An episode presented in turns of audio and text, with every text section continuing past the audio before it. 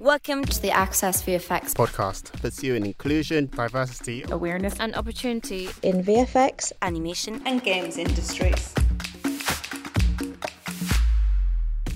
Hi, I'm Simon Devereaux, founder and director of Access VFX, bringing the visual effects animation and games industry together, working towards a shared goal to make our industry more diverse and inclusive by taking action rather than just talking about it.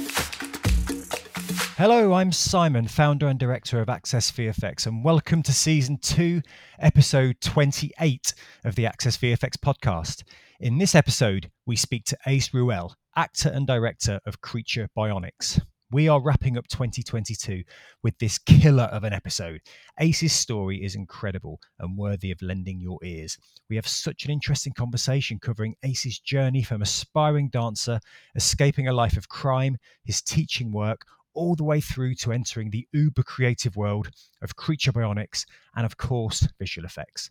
So, stop what you're doing, open that box of mince pies, and please enjoy episode 28 of the Access VFX podcast with Ace Ruele.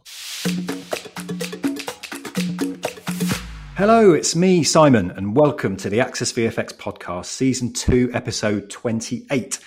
On each episode of the pod, we open the doors of the Access VFX Vault to all manner of guests from the visual effects, animation, and games industry who dare brave the big 20 questions. In this episode, we're opening the vault for another very special guest. I'm so excited to speak to this guy at age 15, having dropped out of school without completing his GCSEs. He received his first conviction for GBH for carrying an offensive weapon. He escaped going to prison as the judge felt there was still time for him to mature. So instead of prison, he was sentenced to 100 hours of community service, a fine, and one year's probation. By this time, he had already left home and was completely immersed in a criminal lifestyle. In October 2007, age 19, he was arrested and charged for two counts of armed robbery and handling stolen goods. He was remanded in prison and chose to plead not guilty due to the lack of evidence against him. During his trial, he was found guilty and sentenced to eight years in prison. After four and a half years, he was finally released from prison in April 2012. Knowing that a life of crime wasn't for him and determined to prove to himself and others that even a criminal record would not stop him from achieving his goals of becoming a successful actor, within just two years, he landed his first established acting role as a motion capture actor for the Hollywood film The Legend of Tarzan without the aid of an acting agent. Now a professional actor, movement artist, and self trained performance coach, a freelance motion capture and creature acting instructor, a regular motivational speaker at events, colleges, and schools. He set up the company Creature Bionics in 2020, a then practical effects company that specializes or specialized in developing and manufacturing and manufacturing state of the art equipment for live action creature performance in film, TV, and animation. His acting and stunt work includes work on Marvel's Eternals, Netflix's His House, which I really do want to get into. I love that movie. And the upcoming Ant Man and the Wasp Quantumania. And of course, friend of the show HaZ Dulull's Rift, which is coming soon. You should check out episode 18 if you can. Please welcome to the podcast the amazing, the incredible, it's only Ace Ruele. Thank you. It's Thank you for having me. Absolute pleasure, Ace. And um, yeah, I mean, uh, we had a little chat before we hit record, and I mentioned I'm a big big fan of the VFX Artists podcast. I remember listening to your podcast a while back now. I think it might have been last year when you were on that particular podcast, and I've often I started following you on LinkedIn, and then every every other day when I'm kind of doing the, the doom scrolling on LinkedIn, I'll see you running around with some kind of prosthetic kind of arm thing, and, yeah. and just the incredible kind of feats of. Uh, I would say athleticism you you you you, you put into practice with your work. But um, always been really interested Thank in you. what you've been doing, particularly your um, recent Halloween Joker makeup. You know, if we're going to bring it to uh, present day, that was pretty incredible, which we could touch on as well. But I just thought it'd be great to get um, somebody from your world as well. You know, particularly the work that you do in, in stunts and, and creature bionics and we've never had anybody on the pod that does that. We've often focused on the typical world of animation, VFX artists, production folk, but really keen to hear more about your your craft, Ace. Um, but yeah, welcome. There you go. I'm going to stop fanboying now and I'll let you you respond. yeah, no, no, I appreciate it, man. So. Yeah, so for those that are listening, you heard, yeah, my name is Ace Ruele, Ace being my first name, Ruele being my middle name. And yeah, I just, you know, I try to avoid all the titles because mm. I remember I remember when I was coming up, I thought, you know, it'd be good to have actor, moving artist, and have all of these titles. I thought, yeah, you know, it, it will make you more, more visible to people that want to hire you. And then after I'd, I'd listened to a few people, and they said, no, it's good to have one at most two names. If other people label you mm. with all of these names, it's fine. But for yourself, it should be one name. So I, I, I think that I normally go by actor and creative. Nice. I think they're the two for me. You know, I haven't I haven't really put the entrepreneur title on there because I feel like what I what I'm doing is more about the the process and the the evolution of what I'm Yeah. doing rather than gaining the money. You know, of course we want to gain money, you know, you know, we we have families, we have to live, but when I think about why I started what I did, it came from the passion of wanting to to evolve how actors play fantasy and creature characters. And it started from the practical effects you know being Mm. inspired by andy Serkis, someone who you know revolutionized having cgi characters as the main character you know. Weta you know obviously done it with with with avatar and that was obviously the one, the big film. But then Andy Serkis is who people are associated with when it comes to actor and motion capture. You know, he's associated the two, so he was a big inspiration to to the movement that I've I've created, and and it's just been it's just been a a blessing to be able to progress in the way that I Mhm. have in regards to Creature Bionics, which is the main source of me now, which is even more taken over than me performing. Nowadays, I'm more focused on testing out the rig, showing examples, and performing here Yeah. and there. But now it's more about producing and directing in the sense of how to use the equipment, how it will work with this and stuff. So, yeah, man, it's, it's that's that's that's me in a Yeah, I short mean, run. it does. It does seem current. It was a beautifully put. And you know, one thing I've said, we use the term uh, entrepreneur, and it's a, it's a it's a phrase that gets kind of bandied around a lot. But what I've caught from Yeah. you know watching your you know from the snippets I see online and on socials and on, on LinkedIn and things like that is there is all there's a real spirit of evolution and how far you can push stuff. Like it feels really fresh and new. Like mocap's been around for years. You know, the kind of creature work's been around for years, but it seems like you're taking it from a kind of re- almost like seeing how far you can push it. Yeah, that's that's the sense I get as a non. You know, I don't work on the box. You know, I work in talent development, but that's what I see is someone who's seeing right. How far can I take this? Is that fair to say? Is that a fair Yeah. assumption? Uh, yeah, and that's exactly what it is. I, I really think about how how far and how real can we take it. You know, if you look at all the the rigs that I I have, I make sure that I don't get involved in any rigs that are not are not controlled by the Mm. actor themselves. You know, because there is puppetry, there is animatronics, but I want it to be where it's all based on the actor.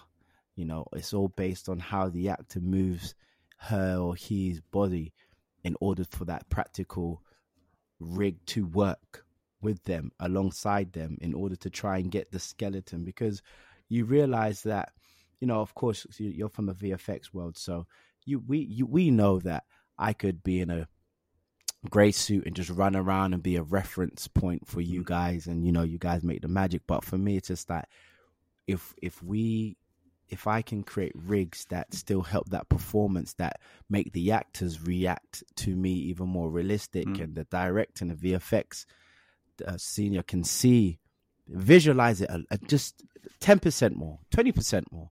If I can do that as well as provide a real performance for everybody on set then that's what my job That's is cool. it's about the goal and then you know whether it's just reference me being in a gray suit or a blue suit whether Mm. it's in mocap either way, I want to be able to ensure that the actor is able to provide the most realistic performance, match the physicality as much as possible, match the energy, the tone, match, and again, give you guys visual, give you more visuals to Yeah. play with. You know, uh, Marvel Eternal was a prime example. Like when I first done it, you know, I was in a grey suit and I was You know, supposed I could have just been a human running around doing the fight stuff, and I, I said no, I'm going to bring my arm extensions, and because my character was quadruped, mm. so I'm going to be more realistic to it and give people something more realistic to react to, and it just started from there. To be fair, that's that was the journey. Marvel Eternals was the beginning of Creature Bionics because it was like I want to be able to come on set with my own yeah. equipment and and provide more than just what's given. Because you know, if it's not a film like Star Wars or Planet of the Apes, the practical effects they're not really going to care for it that much unless it's a main mm. actor thing. The, the, the the little characters on the side yeah, we, you know, put him in Grace, we, we just had them as mm-hmm. reference. But for me, it's like, no, let me give you guys a real performance. To work let me, with, yeah, and, and it's because, yeah. yeah, and it's because and it's because of that, which is why I was also working on the other Ant Man, under the the most recent Ant Man, because it was some of the mm. same teams. So those things there really do let me know that I'm moving in the right direction with that's, what that's why it feels so um, so unique and so innovative. It's you know almost goes hand in hand with what industry's doing with um, like LED walls, where you've literally got the whole scene behind you. You can see it. It's not you know it's not like the the green yeah. screen where you're actually pretending to interact with an environment. Um, I mean, I remember being really taken. You posted something where you're you're walking down the street and you got a tail swishing about behind you. It was like bonkers. It looks literally yeah. like a real tail that works with how you were walking and your movement and physicality. Yeah. And it feels like all of this stuff we're talking about. Um, I'm not saying it's a return to the practical effects of old, but it's almost like looking at practical effects through a kind of new lens. Is that this, there's a real respect to you know for for the pra- practical effects. It's almost a blend of both worlds a little bit. Is that fair to say? Again, this is yeah. full disclosure. Yeah. I'm not a I'm not a VFX artist out there, but most people know that I'm not a technical person. But that's my yeah. my take. Yeah, no, I, I am, I, I would definitely say that when I, when I think about creature bionics, it's, a, I think about two things. One, how can we exercise the potential in character mm-hmm. performance, and the marry between performance, VFX, and practical effects. That is what I think about. So when I do something, how can it work with everything? You know, because you have people from back in the day that be like, "Oh, I don't really like that VFX stuff," you know. No, it's, it's too much. I, I have I've spoken mm. with some people who are like from films like oh, what's what's from Jurassic Park to Alien to what's the Indiana Jones oh, yeah. where they really blew up stuff and everything, and they be like, they always say they're not so much a fan of VFX, and I understand, but I I feel like there's there's a part to play for mm. everything, you know, because there are some there are some I've been on sets where practical effects, special effects is needed, like blowing up a little hut, yeah. you know, a few times gives a real gives gives a great effect, you know, and of course VFX might take that up and make that flame ten yeah. times more. So I feel like there's room for everyone, and like I was saying to you before the talk, you know, it seems like practical effects for performance has kind of died mm. down. You know, Planets of the Apes is probably the only film really yeah. known for it, but I'm trying to, I'm trying to not bring it back, but bring a purpose to it. You know, if you're gonna play the character from Beauty and the Beast, let's get let's get the actor on some digileg so he can really uh, yeah. feel that that that that that movement from their core. You know, there's a different way that you're gonna walk because you have digi legs compared to you have normal legs, and you can't pretend to be on the or pretend to have a reverse yeah, knee. You yeah. can't do it. Uh, you know, you, you, you just can't. can't there's no it. method acting involved there unless you're actually. yeah, there's no method acting with, with reverse reverse knee. You just can't do it. So having it and then it feels alien because you know the, the practical effects has lifted you up off the ground. So then there's an alienness to it which is good because now you're not thinking just from the human subconscious of walking. Now you have to be purposeful with the steps and everything. So it's about just marrying the two and and and trying to convince the the the industry that what I'm doing yes, you can survive without it. There's no isms or schisms about it. But would you prefer that your performance, your your actor's performance and reaction was hundred percent was was better, or would you prefer that you know you just take it however it is because you're riding on the name of the film to do the work. If you see what I'm saying, so that's where I come into with, with You're creating doing. you- you're creating authenticity and like you say you talked about you know the potential of an actor's performance and how you can you can feed into that. I mean, it's no diff- in many ways it's no different. I mean, you talked about the the reverse knee, uh, ankle knees. Sorry, what was it the reverse legs? Um, but also, Yeah. it's like me. I, I was joking about obviously your uh, your Halloween outfit, Joe. We have that in common because my son's uh, my son's um, bowling party when he was six. He dressed up as Batman, and I dressed up as the Joker. It wasn't Heath Ledger's. I wasn't that dark. I would have terrified him. Yeah. But I, I got fully masked, and he, just by embodying that character, I, I mean, I wasn't acting, but I felt different. Like I felt like I was channeling something. You know, I, was almost kind of Yeah. closer to Jack, Jack Nicholson's Tim Burton than uh, than Heath Yeah. Ledger or anything too dark. But um, but it's it's the same kind of thing, isn't it? You dress up or you you, you play around with props and that kind of thing. This light's going to go off in a minute, so um, I'm in one of those rooms where I have to kind of That's cool. randomly throw my arms in the air. But but yeah, I, I think it's fascinating. I really do, and uh, it can only um, it can only improve the performance. It can only you know make it make it even Yeah. realer. it's it's like what you said. It's a, it's basically a costume, and you know when you wear a suit, you feel different from when you're in a Mm. tracksuit. You know, if you go to a, a dinner date with somebody and you're wearing a suit, you feel completely different compared to wearing a tracksuit, and that's basically what the creature rigs are about. Is about you putting on that that suit, and it helps you to feel much more closer to your character. That's really the best way to ex- to describe what the rigs are for. You're putting on the suit to feel much more closer to your character. I love that. Yeah. Right. So Ace, I could talk about this all day, but we've got the the, uh, the vault to open, and we've got and, and time is money. Uh, don't get paid for this, but you know what I mean. Yeah. So we're going to open the very heavy iron wrought doors of the Access VFX vault, and we're going to dive in to the first question and continue this really interesting conversation. And the first question is pretty straightforward, as you know, which is uh, where in the world are you and where did you grow up? I'm in Northwest London. I'm from Northwest London. I grew up in Northwest London, across between London and Northwest and East London.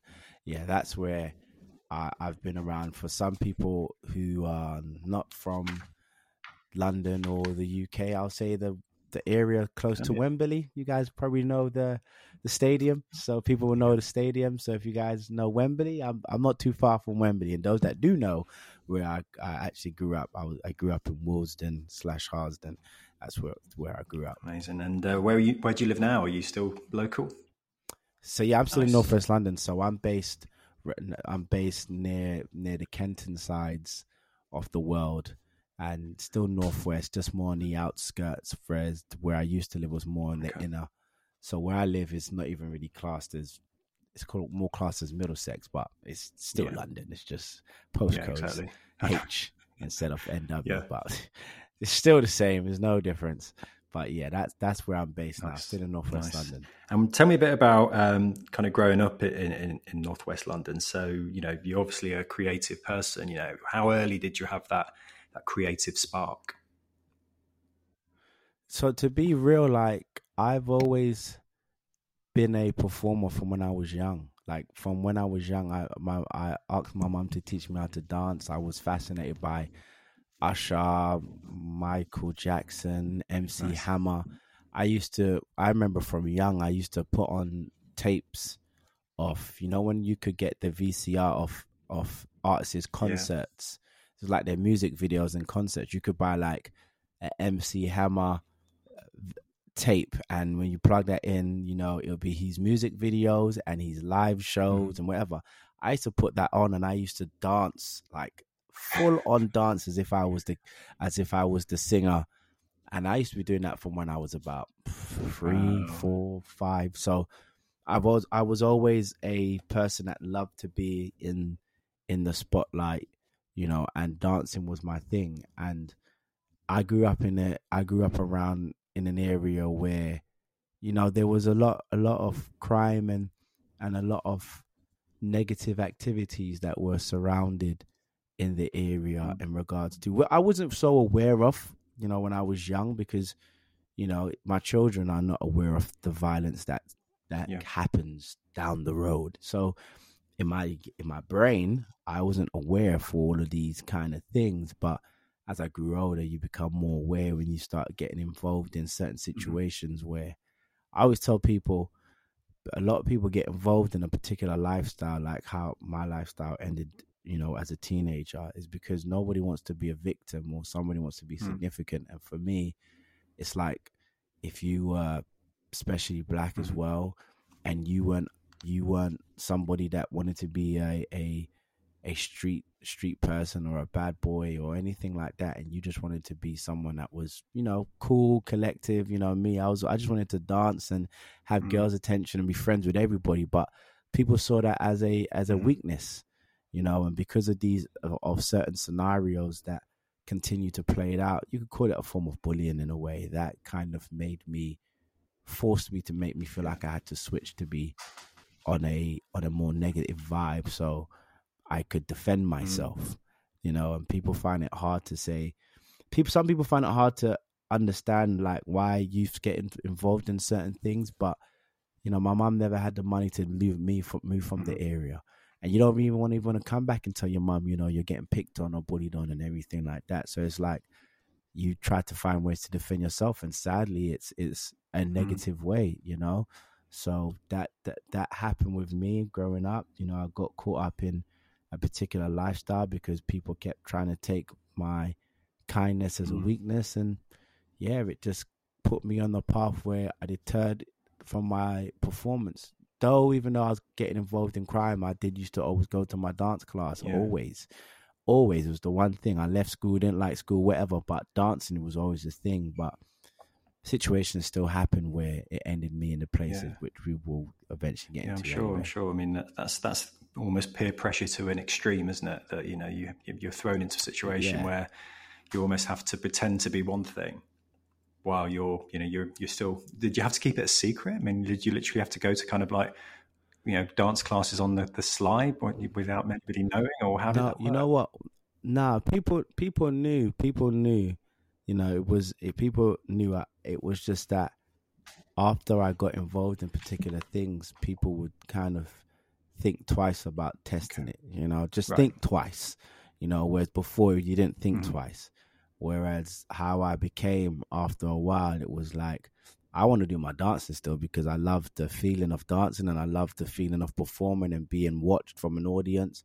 But it's like I also had to be like the bad boy that was willing to fight and protect my my name in regards to not being picked on and everything like Yeah. that. So yeah. survival instincts in many ways.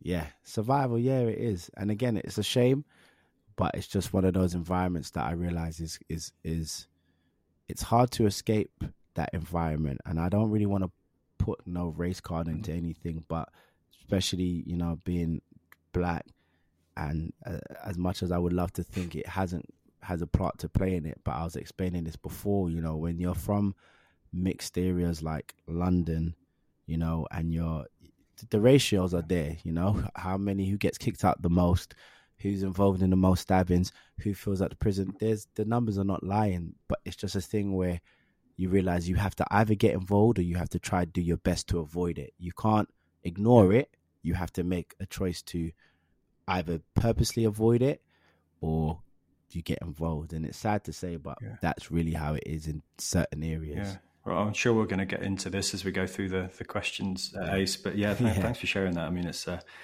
yeah, it's quite quite the upbringing, isn't it? And such a two completely different worlds. For my you know, my kind of uh, Yeah. privileged position is looking at this this guy who's involved in kind of uh, in crime, I guess, and, and also being this, this keen dancer and and just a performer, and you know, almost Yeah. must have been an incredible uh, outlet for you you know to do that i mean it must have been so almost again uh, frustrating i guess you know to to not to be truly you do you know what i mean Yeah, yeah, it, it- yeah. It definitely was, man. It, it definitely was. And then again, now that I'm in the position I'm in now, it's I'm I'm grateful to be able to Yeah. be truly how I want to be without worrying about somebody wanting to fight me just yeah because of it. You know. you scare them off anyway with your tail and your or your, or your prosthetics yeah, yeah, the arm extension is a carbon fiber, man. Don't want to hit you. The arm extension, man. It's quite Yeah, painful. exactly are good weapons um, so moving on then to our next question ace which is uh, the three words that describe you what would you go for beyond the stereotypes. Oh, yes. That that's that's my slogan. Because once I was a product of the stereotype, you know, which is, you know, there are stereotypes amongst people. As much as we want to be like, no, no, no, there is, and you know, media has a lot to play with it, news, everything. But I was a part of the stereotype. But now, when I look at my life, I always find to, I always try to go beyond the stereotype, whether that's what you believe a man might do, what you might believe a, a black man might do, what you might believe is in creature or whatever. So I think from the perspective, how can I go beyond what's Yeah. done already? How can I make people look at me and think, nah, I don't I don't associate someone like him Yeah. doing something like that because it stands out more.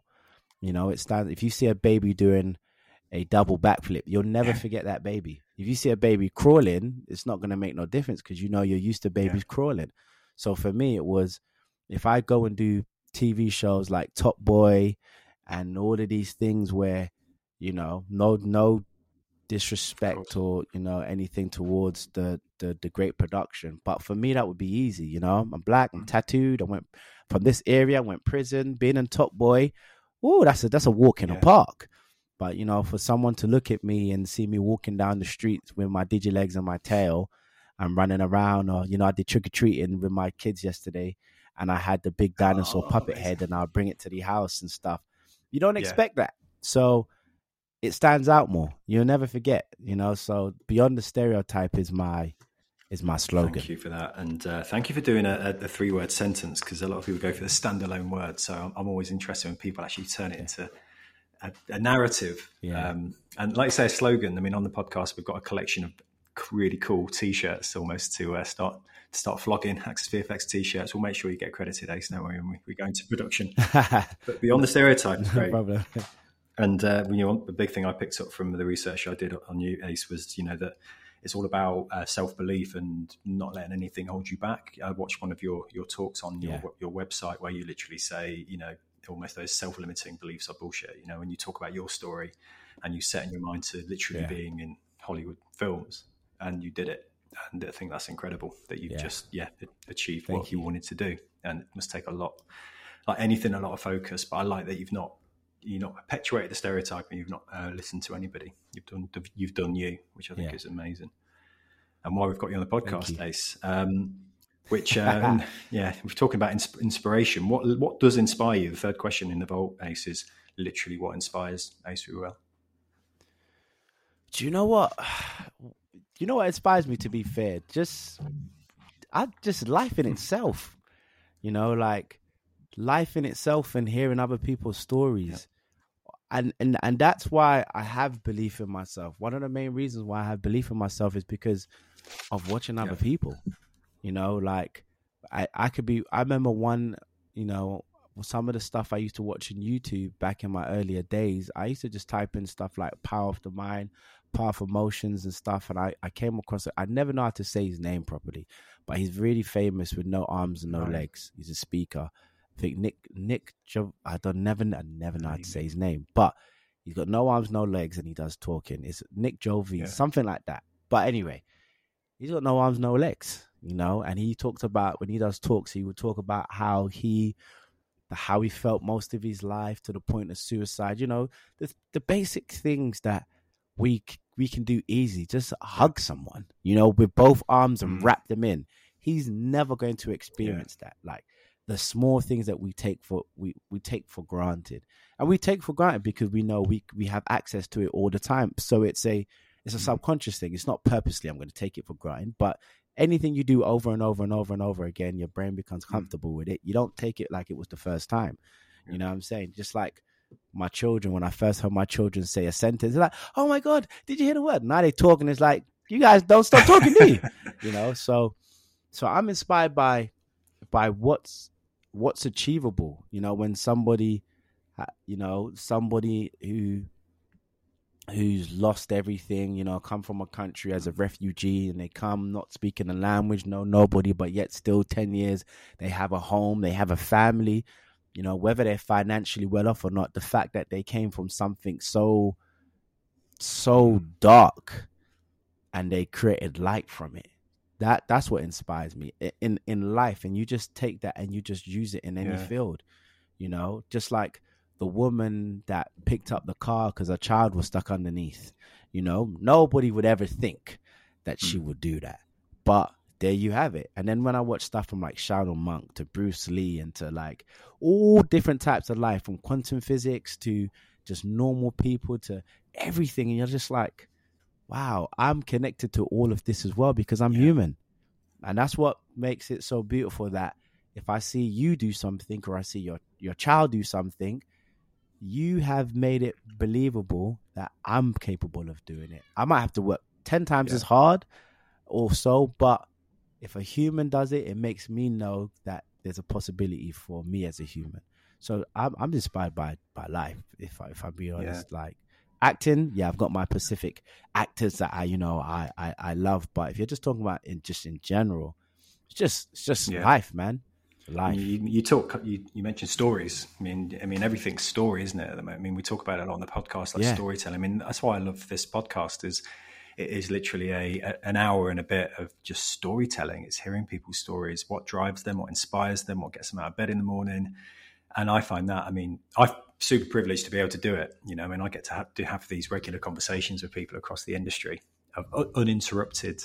Apart from the odd knock on the door from the little one, which I get as well but uninterrupted conversation, which you kind of don't get a lot of the time in in day to day life, you know. Um, so it's a real privilege. Yeah. But uh, yeah, I agree. I think um, there's a lot of inspiration to be taken from from other people, other humans, and what you said earlier around habit forming. You do something over and over again. I mean, anybody has the potential to learn anything. I mean, we talk about it in visual effects anybody you know, we hire when we talk about apprenticeships and entry level roles, it's always about we can everybody says you can teach the tech, you can teach the software, you can watch a ton of YouTube clips and learn how to use Blender or you know, or do do what you do, you know. But it takes practice. You've got to Yeah. invest. It takes hard work, but you can do it. hundred percent, and that and that, and that was the thing. Whenever I come up to something where my brain is like, "Nah, no, this is that," my brain starts going crazy. I just always say to myself, "Ace, just do it, keep doing it, because eventually the brain is gonna find a way to mm, get comfortable with it." And and I've realized that from a scientific perspective about the brain and understanding it. And it's like, you know, even me now playing with Unreal, when I first opened up Unreal, I mm-hmm. was like, oh my God, this this is crazy. And then I left it alone for weeks. Then I said, no, I have to understand it because I've got these mocap suits and I if I don't work with them, they're just sitting in a box. Unreal is free. Yeah. Blender is free, you know? And then after I kept listening, watching stuff, testing stuff, asking people questions and stuff, now I don't have this big block when it comes to Unreal. Like I know if there's something I don't know, I know I can figure out how to learn it. And it's not like, oh my god, no, you're not an animator ace, you're not an artist ace. No, before I, those were the things that would come to my mind, but now I have to always say to myself, Ace, if you do it over and over again, you know, your brain will get used to it. Oh, and then I'll be watching someone's YouTube who was who never trained in, you know, animation, and they're showing us showing me how to use Unreal, and they only been doing it for like two three years. I'm like, oh, see, another It's all inspiration. It's all, So, it's yeah, all laying just- dormant. You just got to unlock it's- it. You know. Yep. Oh, 100%. yeah, I, I, lo- I love this conversation. It's uh, yeah. It, I mean, I'm, I'm I'm already learning. I mean, I'm, I'm playing around with. Um, I don't. I edit this podcast, but I, I do another one, and I've just I've watched a few YouTube clips recently, and I'm just playing around with GarageBand, and I'm already addicted to it. I've never edited any audio in Yeah. my life before, and I've watched one video, I think it is, and I'm in. I'm all in. It's all I want to do. I almost want to change Yeah. careers. It's amazing. um, but but yeah, I, yeah, I hear all of that. But yeah, so in, in terms of what inspires you, absolutely, it's it's everything around you, um, and I, I completely buy that. Which leads us neatly into our next conversation. So, from kind of human life to extraterrestrial life, um, explain what you do for a living to an alien. Uh, and this is to a man who does a lot, so this should, this should be interesting. To an alien, I would tell an alien, I help people to make audience believe that they are you. that's the that's exactly what I'll say to an alien. I'll be like, listen, I do I go out my way to try and make people just like me be able to perform and act just like you for entertainment. That. And I create as different pipelines, different ways I can try to find to get there. But that is exactly what I would say that my my my role within the world for me, I, I've realized that I believe that I everyone has a purpose for me where you have to exercise your potential in some way and then do something to help other people understand they have potential. I don't like to say help people reach their potential because you can't know someone yeah. else's potential, but you can do something that makes them just tap it and realize, oh, okay, how, okay, I can do this. The moment you, it's like when I ran my class on Saturday, I, I always, my workshop on Saturday, p- teaching people how to use arm extensions. My job is to make sure no matter what level you are, you learn how to walk, run, and how to move in it. And everybody always learns at the end.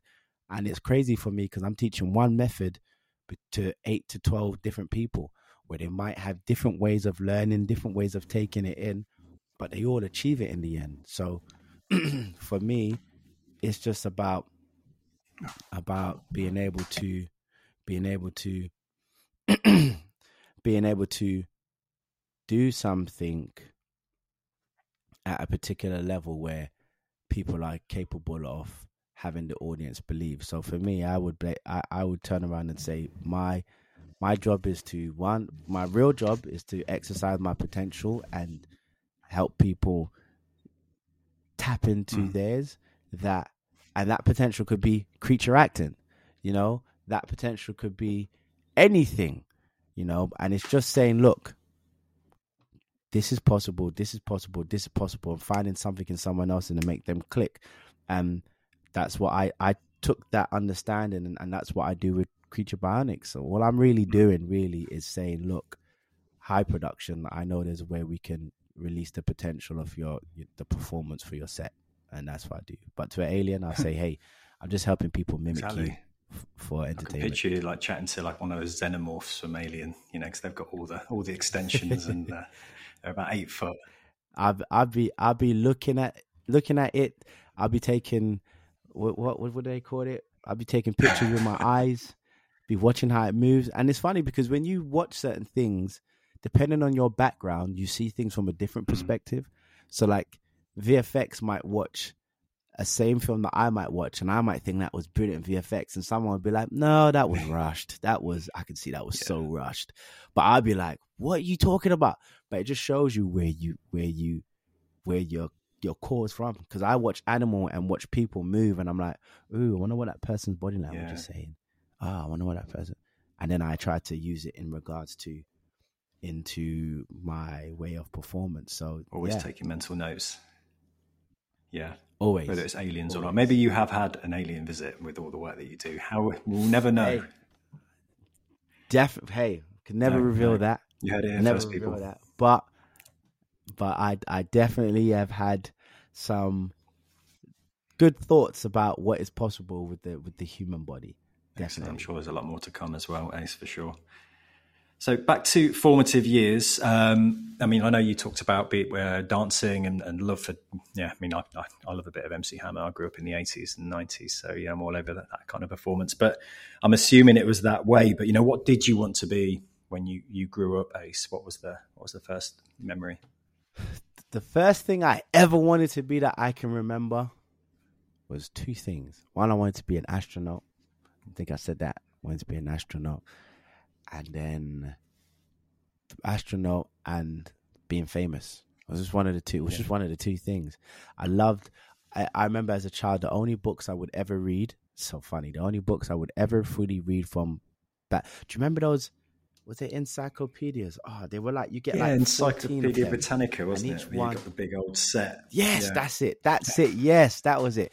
I would always read the ones on space and the ones on animals they were the ones I always yeah. read. I just loved reading on animals and I loved reading on space. Like always. Like I have a space calendar. I, I barely ever fill it in, but I always get it every year. I hardly ever write in it, but I always get it every year because I love I love space. So I was always fascinated.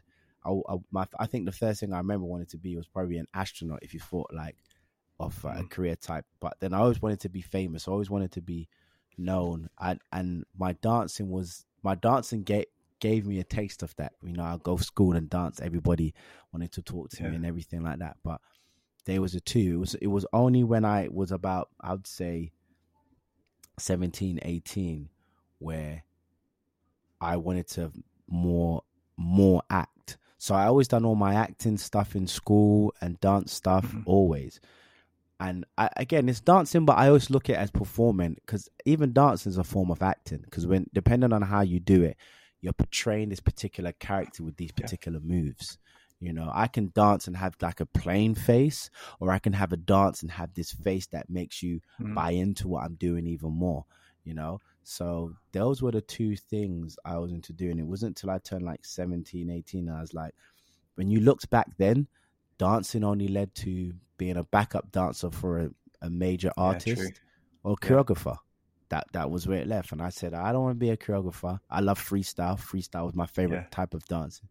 And I don't want to be a backup dancer. I just want to only be in the Mm. background because, you know, I was just like being in the spotlight. So that's when I, I said, yeah, acting is where I'm going to go. And again, I already had a love for Yeah. acting anyway. It was that dancing was just, it was just more than anything because it was all physical, everything moving into beat, moving into Yeah. sync, creating material. So yeah, Wow, wow! Uh, I like that that that idea around uh, it being a perf- acting performance. You know, like there's a narr- there's a narrative to a dance, isn't there? It's not just about busting Yeah. some moves and you know having, having a great time. You know, there's a real there's so many different tempos, so many different Yeah. emotions, and that you can put out there. But yeah, so yeah, a famous astronaut, you know, dancing astronaut. yeah, that, that'd that be could cool. have been dancing I think that's taken yet. Pro trying to do the first backflip in space uh, on the moon. That's That what I would have done. That would have been much like better that. for first, steps for sure. Small, small. I would have done that for sure. If I was in the moon, oh man, I would have tried to jump. I would have tried to jump and backflip, front cheeky flip, and then you know I would have gone down in history. Yeah, first person to ever do a Oh, backflip. on still the moon, time. There's still you time. know? Come on. Still, time. there is If, any, still if anybody's got it, you Virgin, with, with for sure. Virgin, exactly, and with Virgin Galactic, woo, we're on, close. Watch your space again. You heard it here first. We're close. You heard it here first. We're close. So, um, so your breaking industry, Ace. What would you consider? Because obviously, you're uh, with all of these uh, podcasts.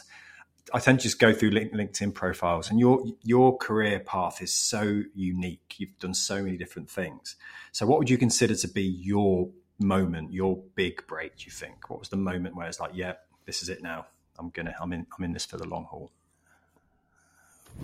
I would say, I all right. Mentally,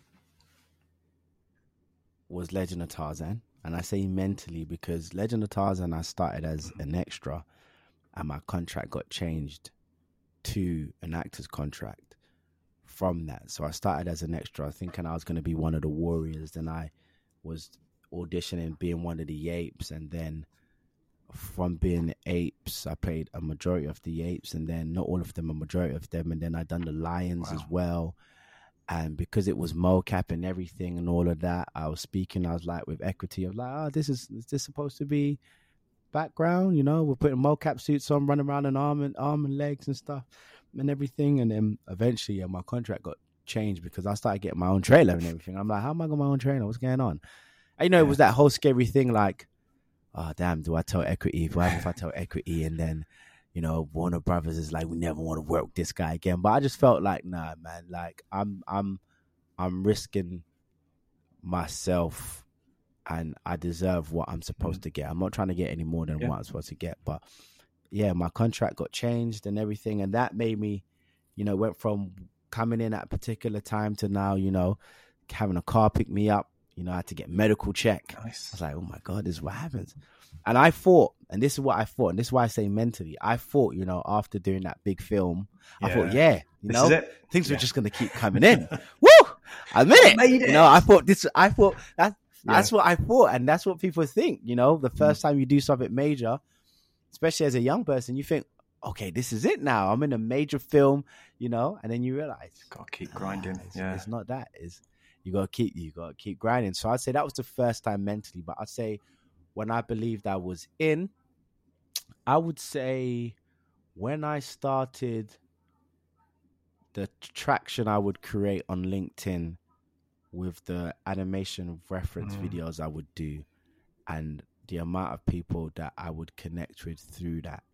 And then when I started thinking about the moment I started thinking about how can I add value to the mocap industry rather than because before I was thinking about how can I work, how can I get hired, how can I get work, how can I get hired, how can I get work, and it's not when I started thinking about creating content that nobody else was done. That's why I always go back to whenever I start thinking about something becoming a struggle, I start thinking about what can I do that nobody else is doing, and I said, ah, you know, let me create. It's a longer story, but we ain't got time for it. But basically, I turned around and ended up doing the animation reference videos with my arm extensions. I go on YouTube. There was no videos, you know, saying how to be a zombie. You know, no real videos say, you know, of animation reference where you know you could get Yeah. be on quadruped and do like a slash and then return back to idle. You're never going to get a lion doing that because a lion only attacks when it's in combat mode and there's not going to be a clash Yeah. and then go back to idle and then a clash. So I was like, if I create content, you know, Mm. basic content, and I realize it's about the basic content. You know, some people get thinking that it's all about, you know, if I done a backflip with my arm extensions. No, realistically, animators would just love to see a walk cycle Yeah.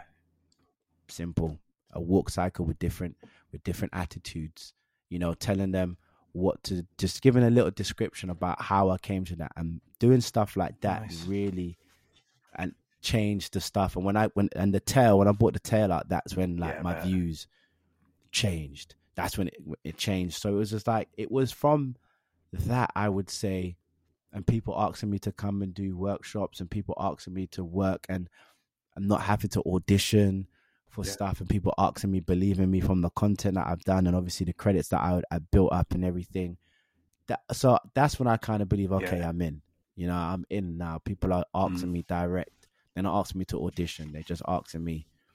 You know, I, I'll be brought on straight away, and the person that I, they're asking me, who who would you say is the next best person to to to work alongside with? You know, when I'm getting asked these kind of questions, I'm like, okay, I've I've I've I'm in the door Yeah. you know because i still we still have to grind you still have to grind but i'm in the door i don't have to prove myself as It's much as i. as i as i once They're had two to very different moments, aren't they? Like I say, there's the big Hollywood, Yeah. got my trailer, got you know my meals. I'm getting treated like a celebrity. Back to your childhood aspirations. I've Yeah. been famous, you know, I've made it. But then the, almost the real Yeah. break of getting in the door, putting work content out, building that kind of followership, followership, building that audience. I mean, I mean, I talked about it at the start. That's how I got switched onto your work was just through LinkedIn. It was just seeing these videos. I mean, Yeah. one thing that you do, Ace, is um, when you've got whether it's the tail swishing or you've got the arm extensions, is when you're performing because it's so fluid and so physical. It's almost like previs without all the previs. I mean, you can see, you can picture the creature, you can see it because you embody it. And once you've got one, yeah, those arm extensions you had, I can picture the character. I can see almost. Sorry, I'm whacking my microphone. You can see the, you can picture the movie. I don't know. Does that make sense? It's like you can, Yeah. you can, yeah. It, you take you take people to another place. It's, it's mesmerizing. It's amazing. yeah no i appreciate it yeah because you know what again it's like and, it, and it's so long like i don't even make content as much as i used to and again that's just because of you know building the other stuff and working and everything but i'll i will always and i've said to myself there's two things i will always do no matter how famous i get and where i please to be one i will always do Mhm. talks for you know young people always for free. I would always do it you know because if i had someone like tom cruise or idris elba you know come to my school and tell me about the hard life they once had and all of that those type of the people are the ones that i wish entered my schools you know. I will always do that and i will always like to be true to you know even if i was on the level of idris elba that i'll still make a new new creature rig and I'll test it out and I'll make an animation reference video.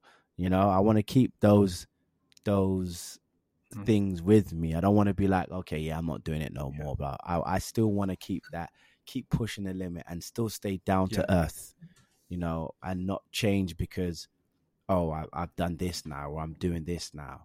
You know, the joy for me, I'll be honest with you, the joy for me when I, you know, do a film that's another big name. The joy for me is when I go and do a talk to the young people and they can be like, "Oh my god, you worked on that," because it doesn't, it doesn't.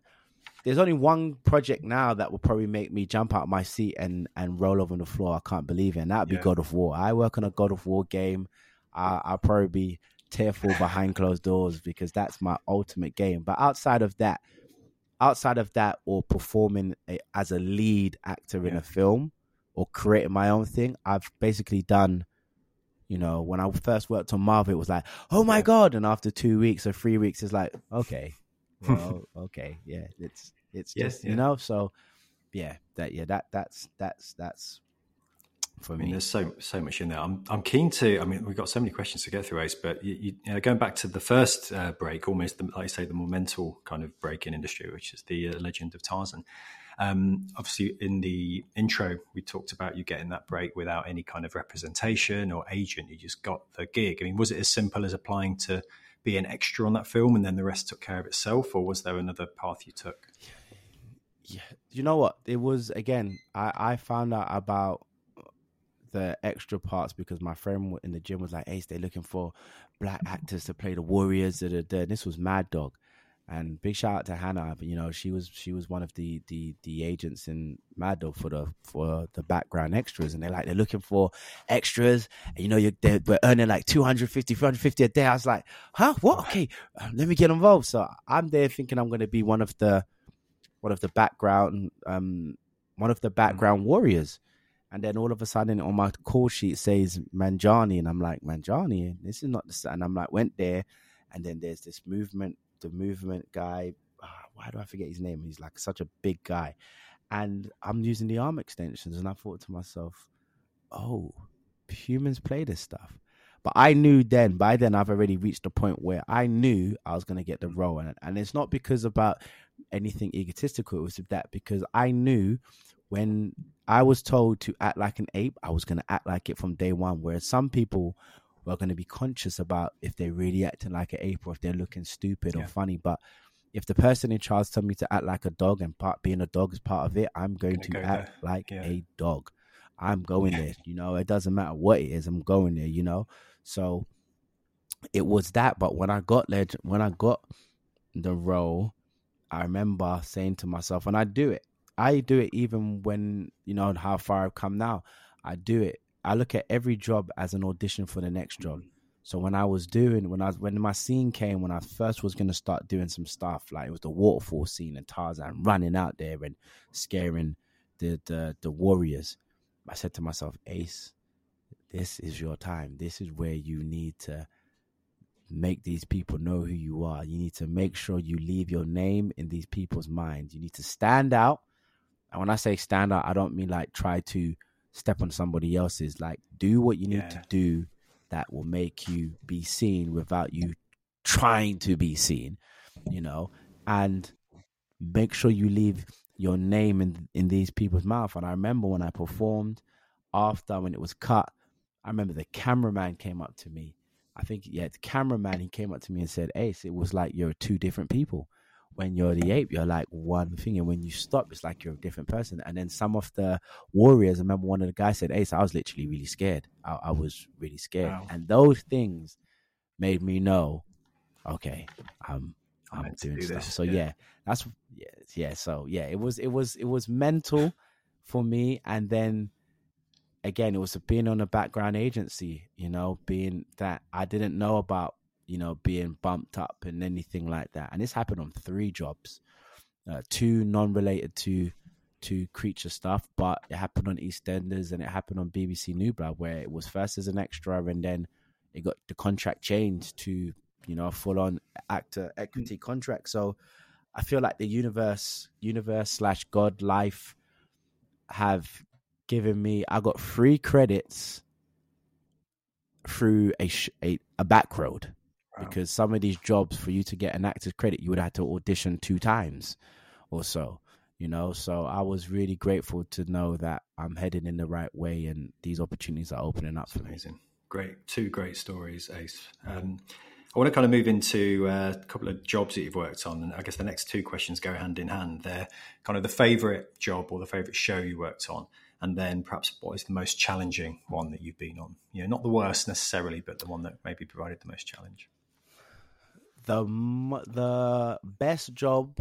Okay, I've got kind of two. Tarzan will always be one, just because it was the one that opened the light, and you know the the the tunnel was bright, and it you know was my first ever entry into the world of motion capture and everything. So that's one. It will always be there. But what job did I really love? Uh, Creature One was one that I done. I can't even say the name of what it was, but it was with it was with Axis Studios. Oh, yeah. I done a job for them, and that was the most challenging and my favorite at the same time because I was using some of my practical rigs that I've never used in a production before, and they said, "Yes, we really want to use use this for for for this job." So I had to fight with them. I had the face cam on. I had all of that going, facial capture, my rigs on, wielding a weapon, and and you know I can't wait. I had to. I asked them today. I said, "Can we talk about it yet?" They said, "No, not yet, because it's out. I just can't talk about it. I can't say nothing wow. yet. So when it does, I will be like, hey, this is the one." So that was my most challenging and probably same time most favorite being after doing so many jobs in total and that was only this year. But apart from that because that was my most challenging and and yeah tarzan. Outside of that the only time when something's been not challenging but i'd say annoying within myself is productions where at where they don't you see something and you want to change it but you're just not in that position oh, okay. to, to say anything you know and with the video game world you do have you do have you know leverage you know they they're really open animation directors you know because you're the mocap you know it's better to capture it than not yeah. capture it because you can use it or not use it whereas film is ran on yeah. time yes. you know it's ran on time you got to speak to the coordinator, and then the stunt coordinator might, uh, you know, have to run it back to the first AD or the director. So there's times where you kind of know you can give a little, you know, you can throw a little thing in there, and there's times that you know, like this ain't the time, but it will go really well if they did do it. So I feel like when it's productions where I would say it's, that's the, that's the most challenging. It's most yeah. frustrating within myself as a as a as an actor as a performer when there's things that you would love to implement. Yeah but you can't because you're not in that position to, you know, and that that I would say, and that's happened between, and that happening mostly in films. Again, in video game, they give you more leeway. They let you okay. test something. Oh, throw a suggestion. But yeah, but my favorite definitely be the project that I should you be able to say this yeah. month. Yeah, this month I should be able to put it out there because it's out there. I just can't say that it was me that was with it. But by the time this yeah, podcast drops, as soon as it is, we might hopefully, hopefully it should be because I spoke to them today and they said no, not yet. But it, it's a big one. For, it's a big one for me because it's one where I used yeah. some of my practical effects that I really like. They're not. Arm extensions yeah. been done, but you know the digilegs, the tails, those things haven't been done in mocap. Done for costume, but not mocap. So I got to use some of my specific rigs, and it was like it worked. So it's a big win for me. It's going to be the first time I get to advertise saying, "Yeah, this is what I made this for. Yeah, here is the result. practical application right there. Yeah, yeah. Here's here's the practical application. Here's the finished. So I oh, can't man. wait because it's the first one to to do that for for it. Outside of that, it's guessing games for everybody. You know, it's guessing game. You know, arm extensions are ready yeah. because you've seen it already. But how does the tail work? How does the digilegs work? You know, how does it? The end result. What did the end? Was it worse? Was it better? And then yeah, I get to be like, okay, so I've done this for this shoot. This is the results, right? You know, and I and I'm honest, you know, because I did ask them today. You know, did they? Was it more helpful or was it more stressful? Some of the rigs, and they say they're going to get back to me on it. But so far, yeah, it's been it's been positive. that it was it was better. But I just want to make sure before because I'm not into false information. So if I done if the animation came out and they said that you know the the the the equipment made things 10 times harder i'm not going to post to make it seem like it made it great because then teams will find out for themselves that it's too much so but yeah but that job was Okay. my favorite and most challenging at the same time but fun challenging Well, um, stay tuned at the end of the episode if we're allowed to to uh, disclose the show. Um, come kind of mid to late November when this drops. Stay tuned at the end. We'll tell you, but you know we might not be able to tell you. So that's the gamble. You have to listen to the whole episode first. That's the. Uh... Oh, cool! That sounds amazing. And congratulations as well to be able to actually flex the the, the, the full capabilities of your of your your rigs and your your, Yeah. your kit in a show. That's because as much as as much as it looks good and great's good, I have to be real. You know, I need finished gotta products work. in them. You know, it ha- it has to work. You know, like I've had I'm having solves created for some of them and everything like that, but the audience, the the animation world now would like to see does it Yeah. really work, and then that will open the next door. yeah, that's the next You step, know, isn't it? I've already opened the Yeah. door. Yeah, I've already opened the door as a performer. It's about okay, we want those specifically. Now we can use that with our actor. Can you come and train him because we know it works because this is the evidence. So can you train our actor to use that? Because that's so you know that's a really big next step for me. That's on that huge. That's absolutely huge. And shout out to Axis as well. Yeah. They're one of our one of our day one Access VFX members as well. So we've got a lot of love for for that studio. But yeah, brilliant, brilliant, great, great answer. So we're going to move into the uh, the quickfire geeky section now, Ace. Um, it kicks off Mm-hmm. with I've got a feeling who this might be, but I'm going to let you take the reins. Who is your uh, VFX hero? Who do you put up there as a as a hero? Uh, from from the industry, it doesn't have to be VFX if you haven't from from the VFX Yeah, the world. world. Okay, from the VFX world, if I think about a studio, I'm gonna think about a studio, and I would say, you know, it's so easy to say. To be fair, it's so easy because well, it's not easy because when I think about all the stuff, the characters that I I would play, Weta have been the ones most responsible from from the outside looking in because I only realized working on film how many s- studios could be working on one character. Mm, you know, on the outside in, you know, it's placed upon a major studio being the lead in it, but then that major studio might have had somebody dealing with lighting, another Yeah. studio dealing with lighting, and another studio dealing with texture. But you know, the main studio that done the face, they got the big prize for it. But you know, realistically, it was a group effort. You know what I'm saying? But I, I would say who inspired you know what? As a as a all round, I would say ILM. All round ILM. I would say all round because though though Weta is I know like a, a lead in regards to certain things. I think like ILM, though you know from Star Wars, you know bringing that bringing that to life, to the Marvels, to the virtual production LED, you know LED screens, like, and you and you know what? Another company as well. Another company, I have to say, are inspiration and pro, you know, if, to be fair, they're probably my biggest, and they're not even, and they're a previs company. Oh, yeah, third yeah. floor, Of course. third floor. I think third floor. I've never ever worked on a production, and the previs didn't have something to do with third Yeah, floor. that's true. They've been over never, everything, haven't they? ever have I worked. Never have I worked on a production and there's not been one. And I'm like to myself, geez, these guys are like, there's no one, there's, there's not even a second place. Like you can argue who's better, Weta, ILM, DNEG, like, you know, MPC, Framestore. Everyone's got their movie that is you know, you know, Gravity, DNEG, you know, you got everyone. But third floor, no one can, no one, there's no company compared to third floor with the Mm-hmm. previs. There's, and it might be, but we don't, we don't, we don't hear their names as much as third floor. So third floor for me is definitely my favorite, just because I know the story that they, it was members from ILM that formed third floor, left ILM to form it. So, and now they just they tapped into a market where how useful is the pre how useful is yeah. like how useful is it you know they just put it on a scale that makes and i know a lot of film budget goes towards Yeah, a previs Yeah. you know especially like a uh, a Marvel film might spend twenty million on previs.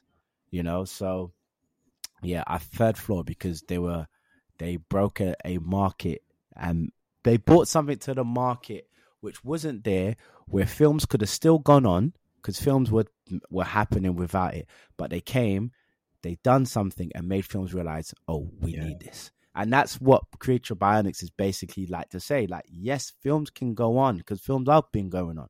But I want to have that same effect where, you know what, films are going on, but you know what? No, we need this. No, no, we need this. So yeah, I'll take Yeah, third floor. that's a, third that's floor, my great, great answer. Uh, the one thing I'm always taking with the third floor is whenever I go to uh, these big kind of shows and careers events, and they've got the roll banner. And I don't know if you've seen the third floor roll banner, but it's literally just got all, all these logos, all the shows, all the the, the movies, and it's just worked on. it's just there's no one logo on it. It's just peppered with massive, massive Yeah. shows, big, Happy big that. shows. Then they're never gonna. Uh, they're never gonna be out of work. they third floor are never gonna be out of work. N- never. This, you know, I've. It's just they just created something that they're just Yeah. they're just everywhere. They're just they're just everywhere. You know, a previs company has offices all over the world. Who Mm. would have thought? Yeah. you know, and they just do the previs. I don't know. So Yeah, it's a great answer. So moving on then, Ace, what's the best shot or VFX shot or animation you've ever seen? This is one of the most unfair questions in the uh, the vault. That's, that's really hard, man. The best VFX. You know what? I might have to say. I can't call it. I'm just gonna say it as an all-rounded film, probably, and it's recent to be fair. I would say between. Oh, I would say. Whoo, hold on. I just. Why did I just lose the trail of what film I just had? Ah, dude. Oh yeah, we've had Dune a few times on on the pod. Yeah, and rightly so. It's an amazing piece of work. Dune, Dune, Dune. Um, when I say um, not um, Dune, as well as Gravity was amazing. Gravity was amazing. What was another? Dune. Would I would say that um, third. Would you call it? Uh, blah, blah, blah, Ready Player Yeah, One yeah. was amazing. Ready Player One was amazing. Elite, oh, there's so many. But even when I think about, you know what? To be fair, I think if I'm being real, if I look at it deeply, I think films like the Terminator and Jurassic Park, because they can still stand It's- now. It's power storytelling as well. I mean, the VFX is are, is incredible. Are, the VFX is incredible. Are incredible. God, I tell you, it's, late. It's amazing, but it's a lot of it's a blend. It's a blend of practical and, and digital, isn't it? But it's bread and stands. practical and VFX, like it's still you could watch those films today and it still will hold Yeah. weight. It would still hold a lot of weight. So I really have to be like because I watch I watch clips of Jurassic Park now because Mm. my kids seen it and I'm watching and I'm just like those dinosaurs look real. Yeah. like uh, I know it's a blend of uh, animatronics and VFX, but they look really real. Those first Jurassic Park films and the Terminator, you know, number Yeah. two. Oh, it's You know, yeah. for me, for my, you know, some of the VFX in that, you're like, wow. So those I would say is my favorite, even from a child, because when you watch it back now and you look back on it, you're like, wow, they still can hold weight. Even like VFX in regards to animation, like Toy Yeah. Story. You could watch a Toy Story film right now, and it still holds as much weight as any other Pixar like film. It holds, and that was God, nineties, almost yeah, thirty years ago. I remember watching it when I Al- yeah, it was almost. mid nineties, wasn't it? Uh, early early nineties, I think. Yeah. Toy Story was, wasn't it? It was 93, 94. and that's and that can still hold weight to this day, matched Mm-hmm. up up against the Incredibles, all of that. So, yeah. So I'd say you know most the most recent one I've been blown away by Yeah. was Dune. That was the most one I've been blown away by. Like I knew when you when that movie started, I was like, yeah, they're gonna win some VFX Oh, yeah, award for this. They they're definitely gonna win a VFX award for this. You just knew. But if I was to say look back, I'd be like, yeah, Jurassic Park and Terminator because it it you didn't think, oh, Yeah. that's not real. You you believed in it. Adult, child, watch it now, and it still has an effect. So, what about character design then, Ace? What's a great? What's the greatest character realised for you? More at your street. the greatest character. You know what? My favorite CG character is Thanos. Ah, great. We have It's not had favourite. Thanos yet. It's my favorite. It's my favorite CG character. It's just my favorite because even though it's very CG, Hmm. you know, it's very CG, very, very, very CG, but it was believable. It wasn't too CG where it was like it doesn't fit Hmm. in it. If you get what I'm saying, like it's too far fetched. It fit. It, it just fit. He's, yeah, the, the character. character just fit. So for me, yeah, the voice, the the performance, and I know a lot of it's got to do with the, the animation teams, but that character as a whole, for me, was is like I I I was on fantasy. I was going to say, Sorry, same, guys, same. He's the first bad guy that You you're like, you know what? He's got something here. Yeah, yeah, yeah. I, and yeah, he that yeah, Thanos for me is my favorite CG character. They because I've seen, you know, what other major there's there's been there's loads of CG characters, but Thanos for me held he Yeah. carried the films through. He he carried the film one and film two. So I'd say I would say yeah, Thanos. Some great, some great examples there. So I'm going to kind of ease out of the, the geeky section now, Ace, and we're going to get into the last few questions, which really lean to advice and, and, and advice for anybody listening. And as you know, our, our audience is a real blend of aspiring talent trying to get into industry, people who've just got Mm-hmm. into industry, and then you've got the rest of industry. You know, we've got quite a broad audience. Yeah. Um, but the first question is a big one, which is the best piece of advice that you've ever received. The best people advice I think I've ever received from someone in the industry was go big. go big or go home. go big. You know, set the bar this high. Set it really high. And if you don't eh, if you don't hit there and you hit underneath it, it's better than setting it low and hitting Mm. underneath low. And I've realized that. And when he when he when the person told me that, I didn't really fathom it. I thought when I thought go big just meant, you know, put all your money into it.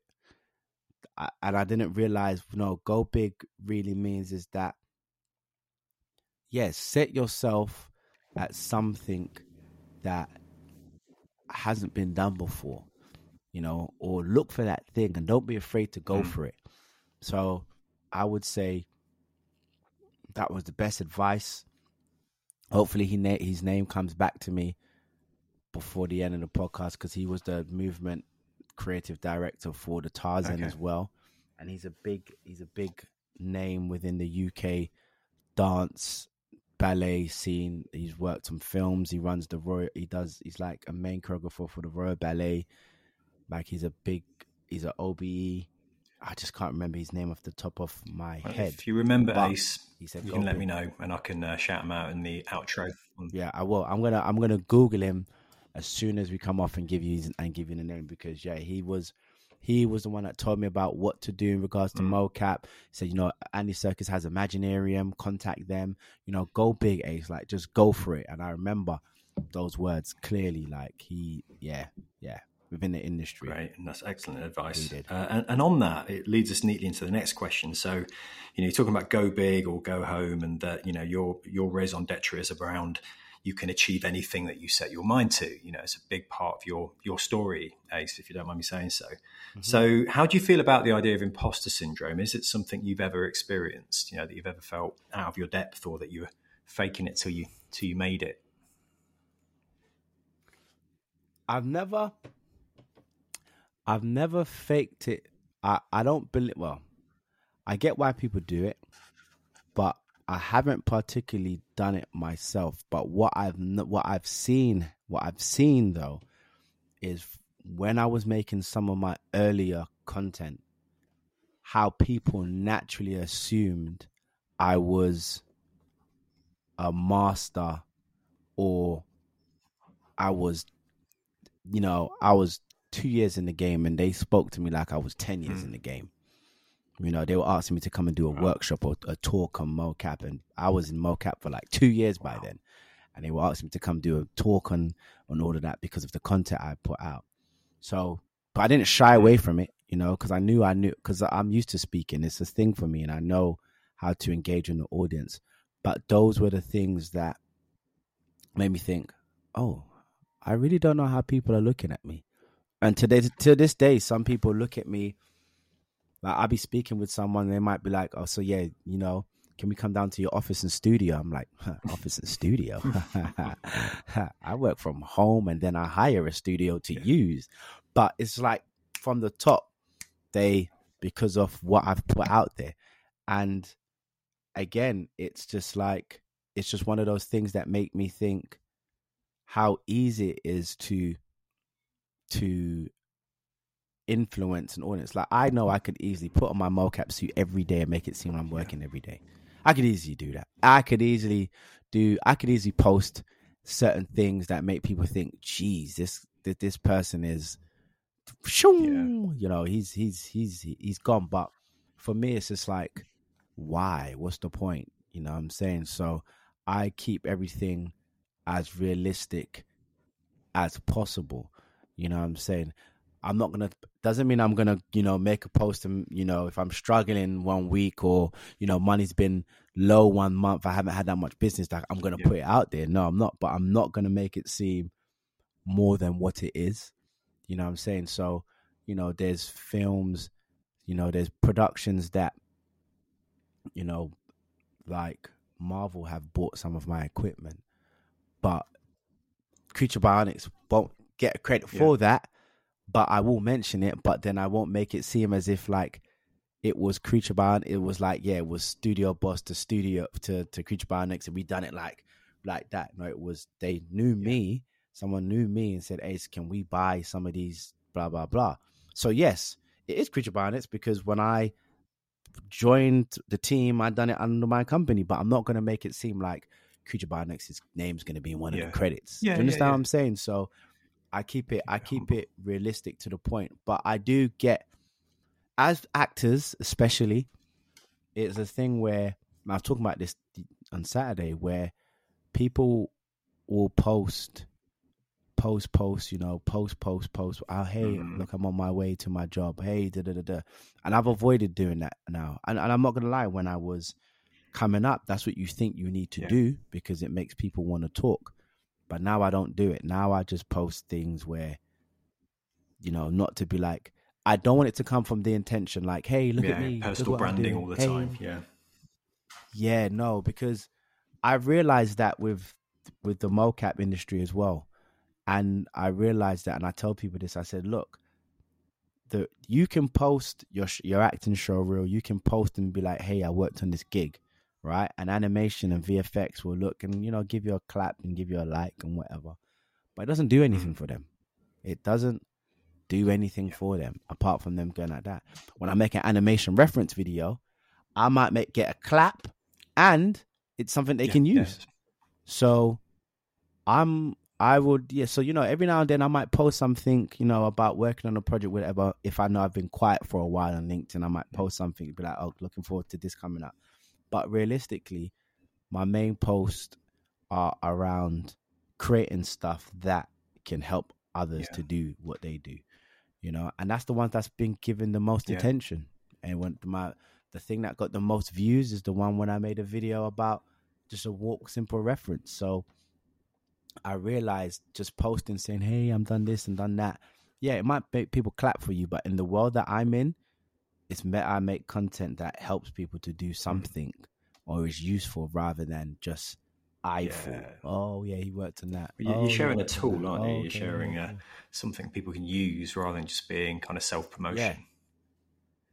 Yeah. yeah, rather than self promotion. And I get why we do it, but I feel like you need to have a balance. Yeah. So yeah, promote yourself, but if you're gonna promote yourself, just realize that, especially in the world of mocap and animation and so, like if you're in that field as an actor as well, from my perspective, the way that's going to get you to work is if the animation director or VFX directing be like, that will, this will work for our character or this will work for mm. our shot.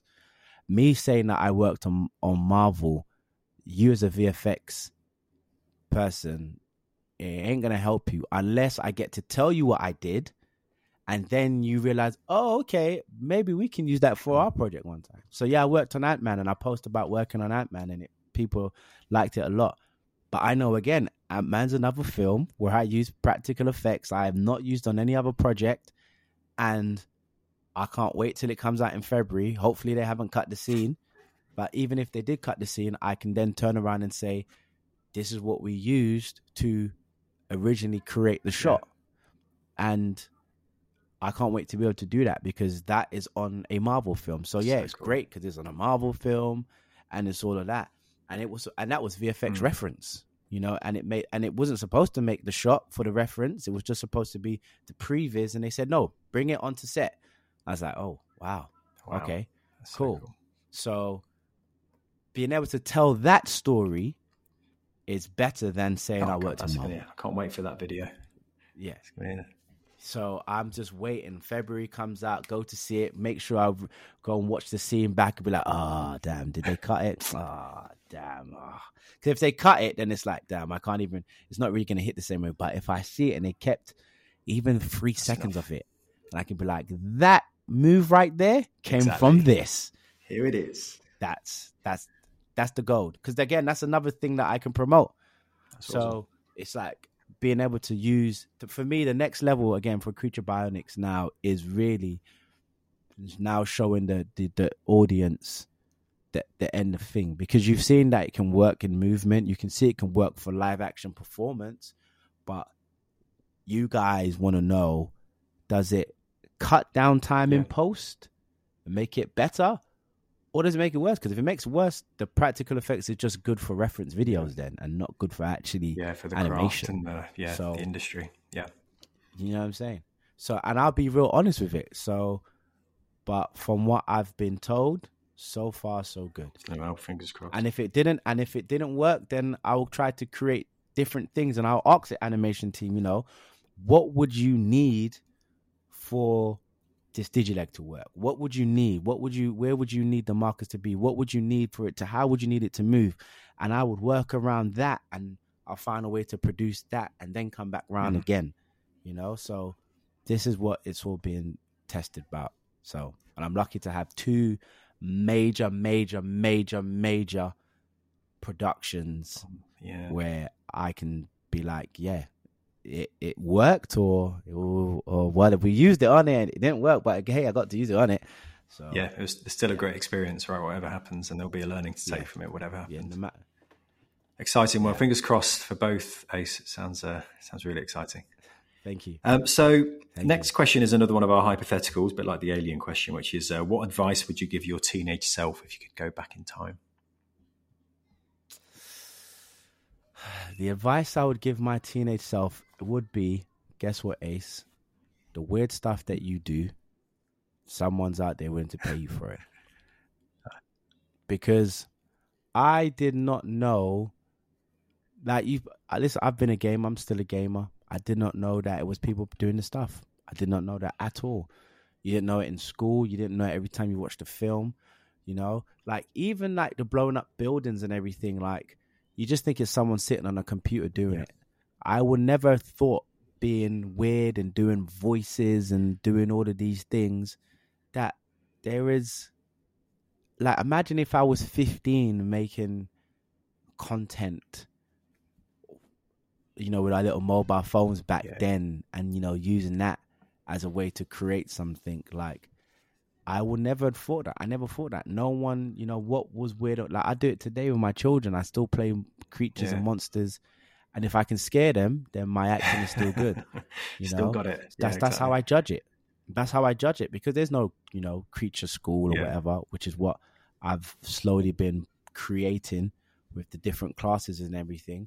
But you know, when it comes to fantasy character, there's no right or wrong way. It's only the way that the director really Mm-hmm. wants you to be.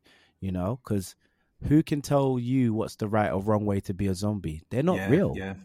It can only be by what person's production wants you to be. That's that's it. There's no There's no real life right reference for way. a zombie, is there? Right. there's no real life reference. You know, robots. Remember, robot was all, always mechanical. Then AI came out, I robot, and they move different. Yeah. So, you know, who's to say that robot's the re- the the right way, and who's to say that robot? So, but if someone had told me back then, guess what, Ace? You know, look, all this voice stuff that you do, and all this weird and acting yeah. all crazy, there are actually people. There's acting roles that require this. You know, now you need to learn how to create content. And again, back then, I just thought the normal way rather than if someone said to me, Ace, create your own door. Mm-hmm. You know, create your own door and find a way for them to come knocking on your door.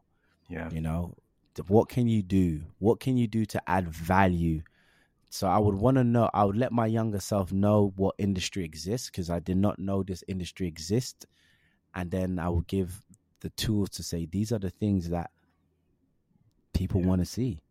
You know, they're they're the things, and read more, read more, because one of the greatest books I I feel like I ever read in regards to like the world of business is the Twenty Two Immutable Laws of Marketing. That book changed like how I see business and how I look at branding and how I can look at something and understand why that why Netflix is number yeah. one in the streaming world and why and why Disney won't pass it or it broke down why you know certain things succeed compared to another thing. So read more, realize that there's an industry out there for someone doing what you're doing right now. Because I did not know that at all. Jim Carrey was the closest to it. Yeah, true. You know, Jim Carrey. Mm. But I didn't still fathom that as a way of. I just thought mm. that's just one way of acting, but not. find like, a bridge between the two, isn't it? It's like is that yeah. job actually somebody entertaining you on TV? it's not a career. It's for not... a while, but not that. Yeah, and there is, you know, like Johnny Depp's proving that, Jim yeah. Carrey's proving it, you know, Mr. Bean's proving it, you know. So, but I didn't see it. That I just saw it. Oh, they're on TV. So, so yeah, that that would be the advice I would give myself. Uh, in regards to the performance. That's great advice. That's great advice. And and similar question, Ace, is what do you wish you'd known when you were starting out? What do I wish I know? I again, I I believe from starting out, I would, I wish I knew. Let me think about when I first started out, because again, it all it all opened up slowly to me what I needed to know. But I would say the information I know now, like about branding and marketing, like how important branding and marketing is, how important branding is. Like you, you know, you could be so great at something, but if nobody sees you, you know, it, it's you ain't gonna get hired.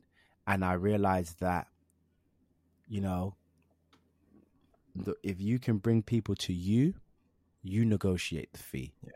If you have to ask them, they're in control of yeah. the fee.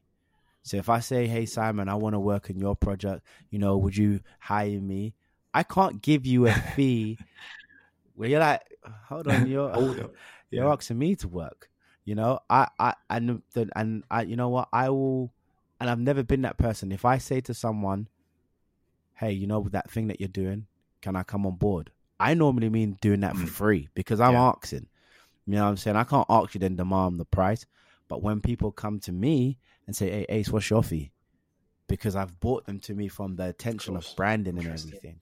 So that's what I would re- really have taken in that branding can determine whether you negotiate the fee or they negotiate the fee. How you get yourself out there and knowing the type of content that people want to see. Like learn to know the content that people want to see. Because actors ask me, you know, oh, Ace, is LinkedIn great? And I said, yeah, LinkedIn is great because I work in the field of animation, around animation of VFX. Whereas if you're just a plain straight actor, I don't see it as a platform for for directors to see you and casting directors. I don't see it as that type of mm. platform. But for mocap and everything, for in video gameplay and VFX reference and all of these kind of things, hundred percent because those are the people that are really, you know, everyone, most people from ILM are going to be there on LinkedIn. Yeah.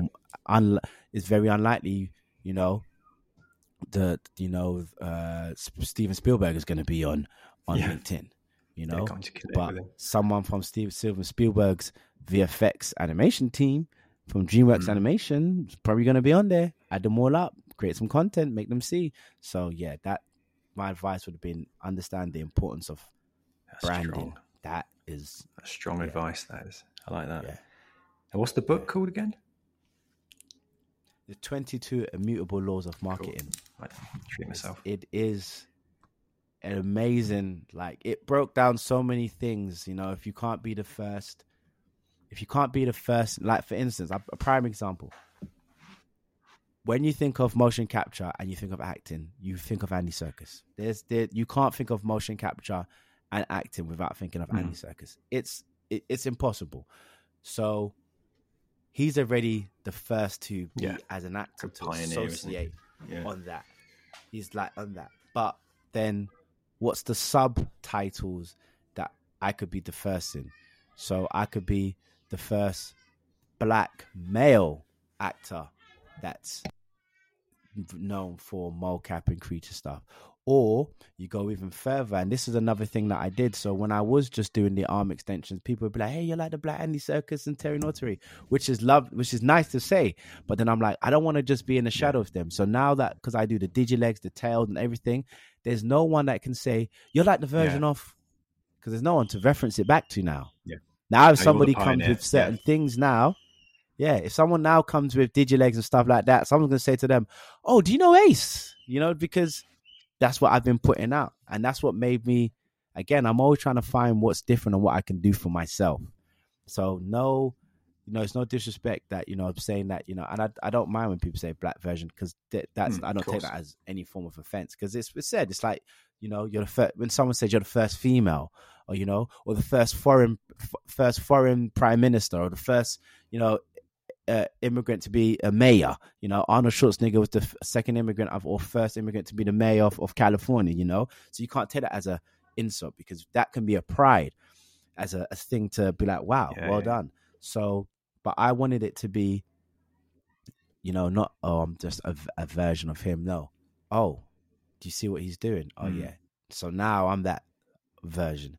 You know, so that that that that's it for me. Really. Yeah, I read something recently about like the path to creativity always starts with kind of imitation, and then emulation, and then innovation for, for the right people. So Yeah. it's literally that path. You know, you have to be Yeah. inspired by something, Yeah. and then you You find your own be. way. And what you've done is you've found your own niche. You've become the first in what you do. Yeah.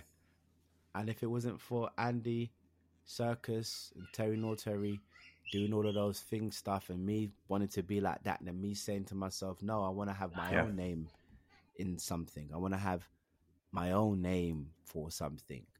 And but yeah, it was being inspired by by him first and Jim Carrey. The, the Jim Carrey and Andy Serkis are my two favorite two favorite actors in regards to Yeah. what I want to do. To that they, do it. So Yeah, proper yeah, physical they, actors. they've inspired me. Excellent. Yeah, very physical. So a couple more questions, Ace, before we wrap up. Uh, one, the next one is, Yeah, what would you problem. change about the in- industry if you had like a magic wand? What would you What would you change?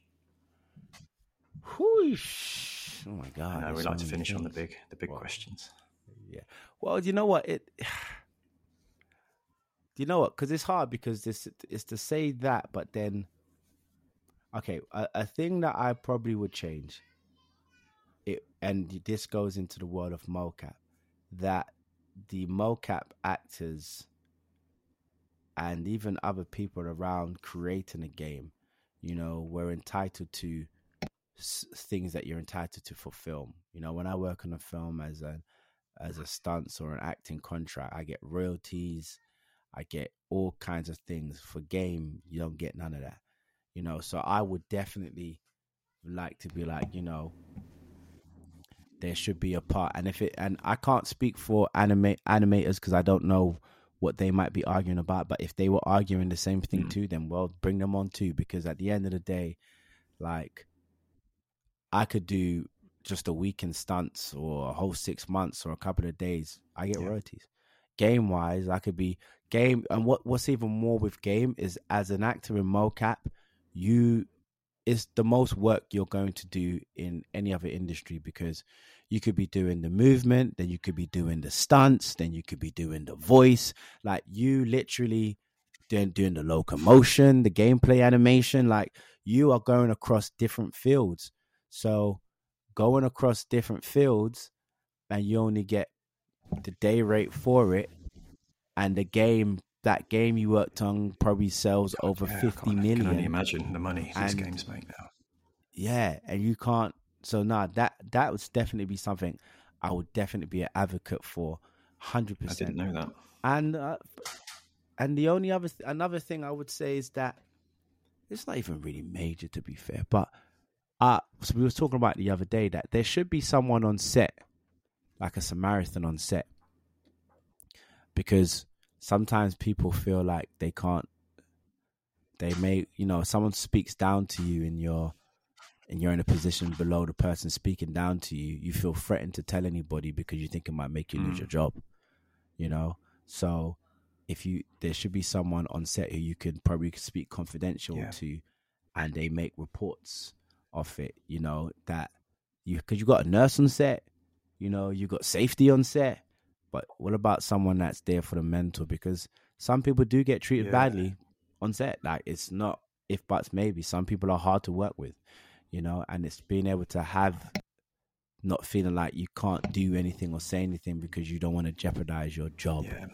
and you know like to have someone you can say look and if they and if this person now finds that it's happening to a certain amount of number of people as well then at least something can be done Yeah. because you hear about people making complaints and it goes nowhere until 20 Yeah. years later now now these all of these people are speaking Yeah. up you know because now there's a movement for it but there should be someone on set that is able to log these things down for No you different to coaching. You I mean, it's that- like that it's be- confidential, but you can you can identify trends and themes. So if more and more people are saying the same thing, then you can take that away and go, "Hey, look, we've got yeah this problem or this challenge or this issue arising. You can take action." Yeah, that hundred percent. And I would like to see at an award show. I would like to see. I would like to see best performance capture award, and that award is given to the animation, the whole team, Yeah. the animation and the, the the performance team. You know, because for someone like Thanos, it took the great voice, and it took the great animation. So you know, best CG character Mm. Yeah. you know, portrayed in Yeah. film or portrayed in film and game, you know, like I believe, you know, because some people, you know, Andy Serkis has a point and he said, you know, at motion capture acting is not different from acting. You're just acting under under different circumstances. But mocap, remember, there's no costume. Sometimes there's no environment apart from the studio you're in. So you've got to bear all of this in mind. There's not like on set or in theater where you might have doors or costume and everything. And then you're working with a team. So I feel like a whole team could get an award for for you know because we're moving in the world of, like look how many characters all the major top films that are at the number one at the top 10 films of the world a majority of them are covered by vfx cg characters. Avatar marvel dc pirates of the caribbean. All of these things have see harry Yeah. potter cg characters in it all of the Lord of the Rings CG characters. So we can win an award for a CG best CG character performance, which is a blend Yeah. between the actor. Yeah. the animation VFX team. It can be There's an an award. Oscar there. Why not? I'd There's sign that Oscar, yeah, hundred percent, Absolutely. hundred percent. But yeah, but I definitely say the main thing would be about the royalties and everything that people should be able to get in video games. There's a lot in that. and that's an ongoing thing ongoing it's just it's still ongoing america uk there's no real contracts for video games why i don't know but it just seems to be like yeah it's just a struggle oh if you're a massive actor Yeah. then of course you know you get a buyout you get a large shots, buyout can't you, a bit more? and so but yeah but if you're someone like me who's done a majority of characters in the game i've played this character that character this character i might have done half the characters in the game and all i do is get the day rate which is you know what cool but it's like if if there is other industries getting royalties for these kind the of things thing, why? Why it's, It's, the, the same same thing. It's a performance. You know it's uh, a, a character that will live on forever. These games get played over and over. No different to people watching movies over and over. Probably more so on the gaming side Yeah, in terms of the life of more a so character. on the yeah. gamer side. Yeah, so I think that would definitely be a thing. You know, if you're working on a game for X amount of time, or you've done X amount of characters, then you know you should be you should you deserve. It's like on film. If you've been on set for longer than six weeks or three months, you know you get some of the the gifts from rap. You know, the bag, the t-shirt, the jacket. If you've only been in there for a day or two or one week, then yeah, it's understandable why you don't. But if you've been on the film long hard, yeah, of course. So if you've been on the game for a good amount of duration of time, played certain amount of characters, covered an X amount of days, then there should be something Yeah. in there that says, okay, this is, you know, I, I'll definitely argue That's that. eye opening for sure. Um, so, still on industry, uh, Ace, it's uh, this our uh, penultimate question, which is the industry advice question, which is one thing we can do as a step towards a more inclusive and diverse industry. Pretty much what Access VFX was set up to achieve. What could we do? Do you know what I? I don't feel like there is. Okay, people can say there's not enough diversity, but I think it comes down to a majority of things. One, you got to look at the the ratio of people. I look at the like for instance in the UK, so there's not even more than seven percent black people in the UK. Of those seven percent, how many of them are gonna want to be VFX artists? Probably less than one percent. Like probably less than yeah one percent. So it's gonna be hard to create more diversity when the population is not the hmm. same.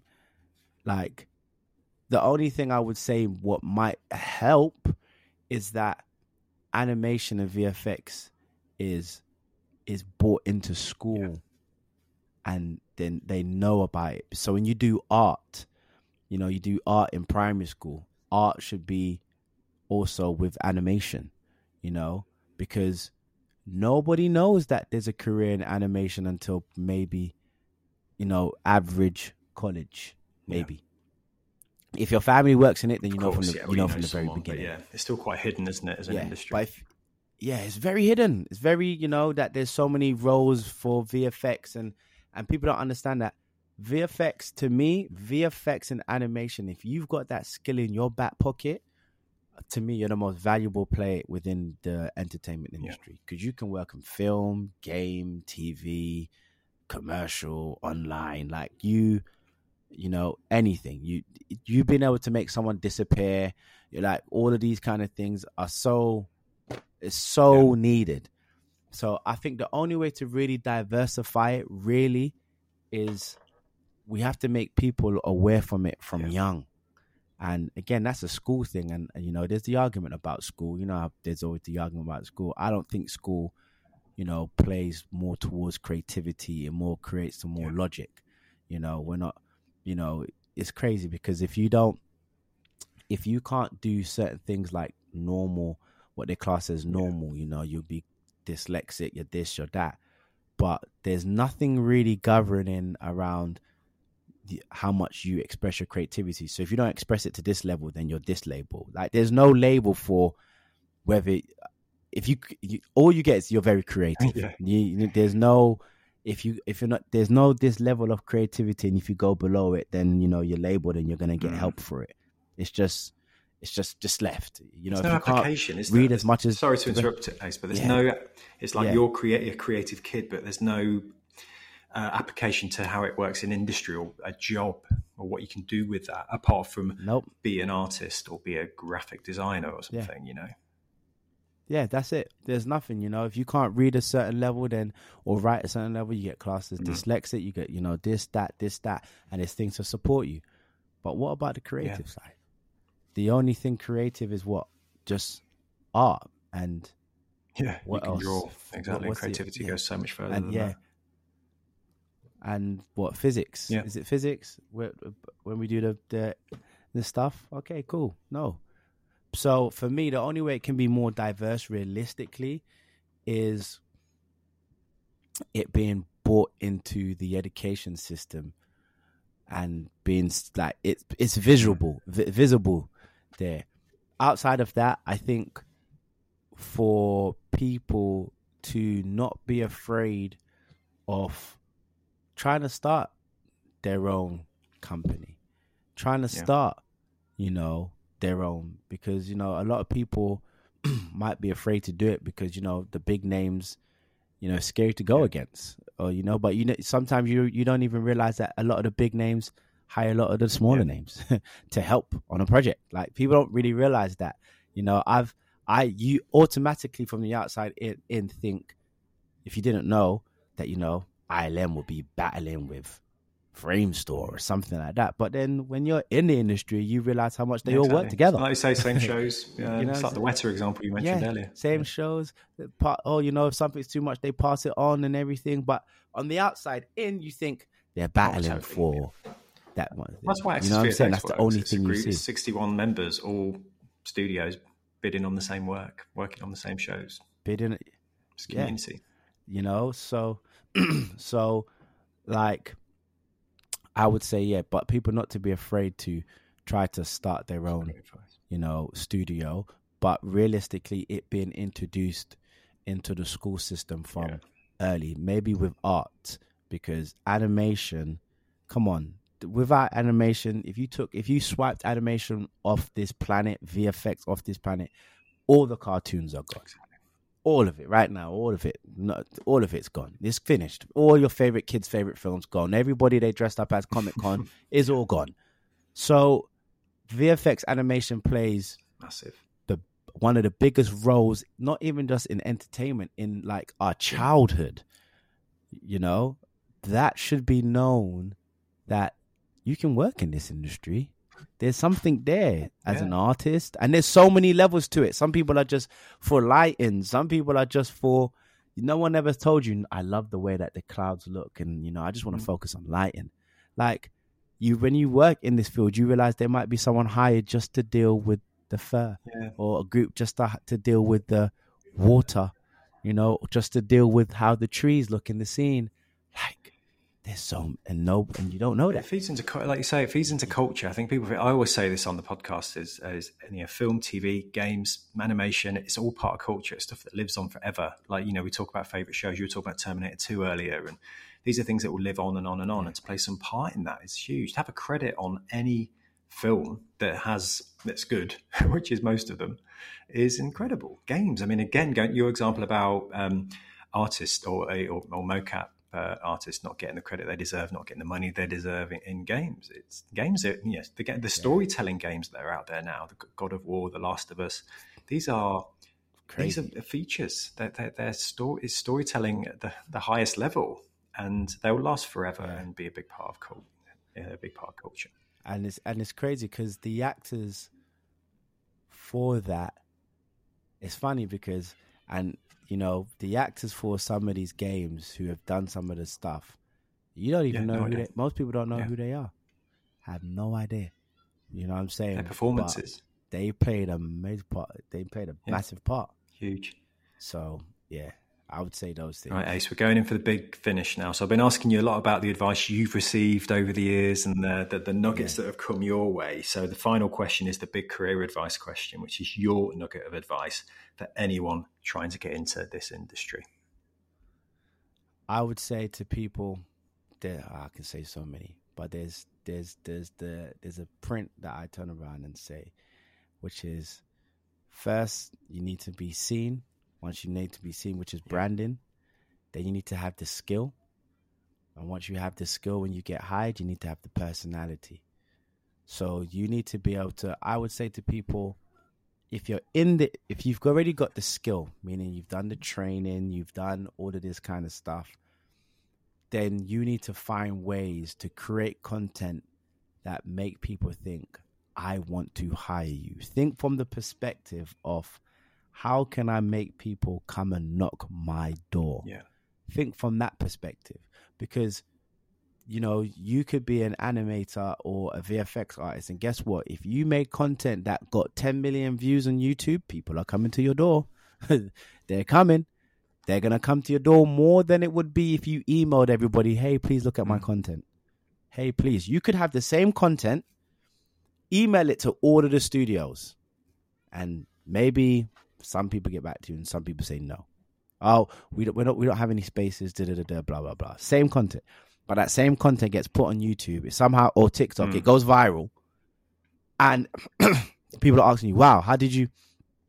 Like for instance, I don't know if you've seen the the VFX remake of Thanos, uh, and there's the guy from Snowfall, and he's got the stones and he sniffs the stone. Like I, Yeah, I, I need to send it find it and way. send it to you.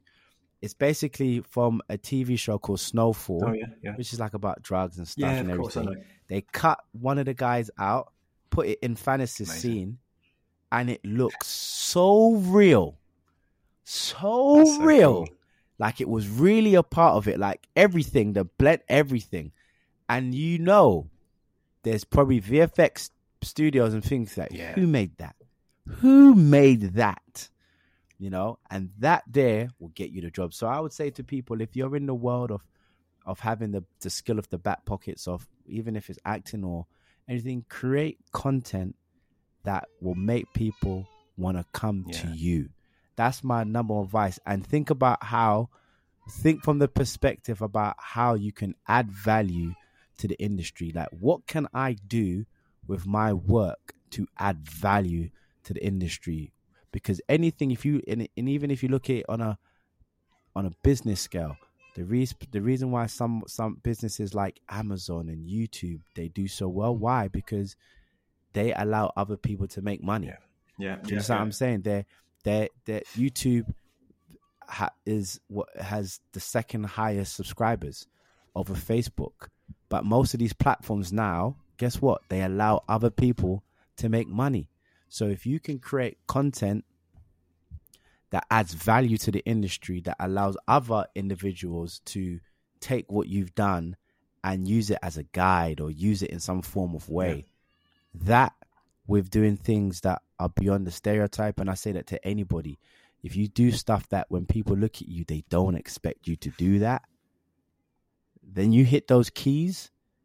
And as well as having the punctuality and the professionalism to be easy to work with, because you can have all the great skill, all the great branded, but if you're asked to work with, it makes Yeah. no difference.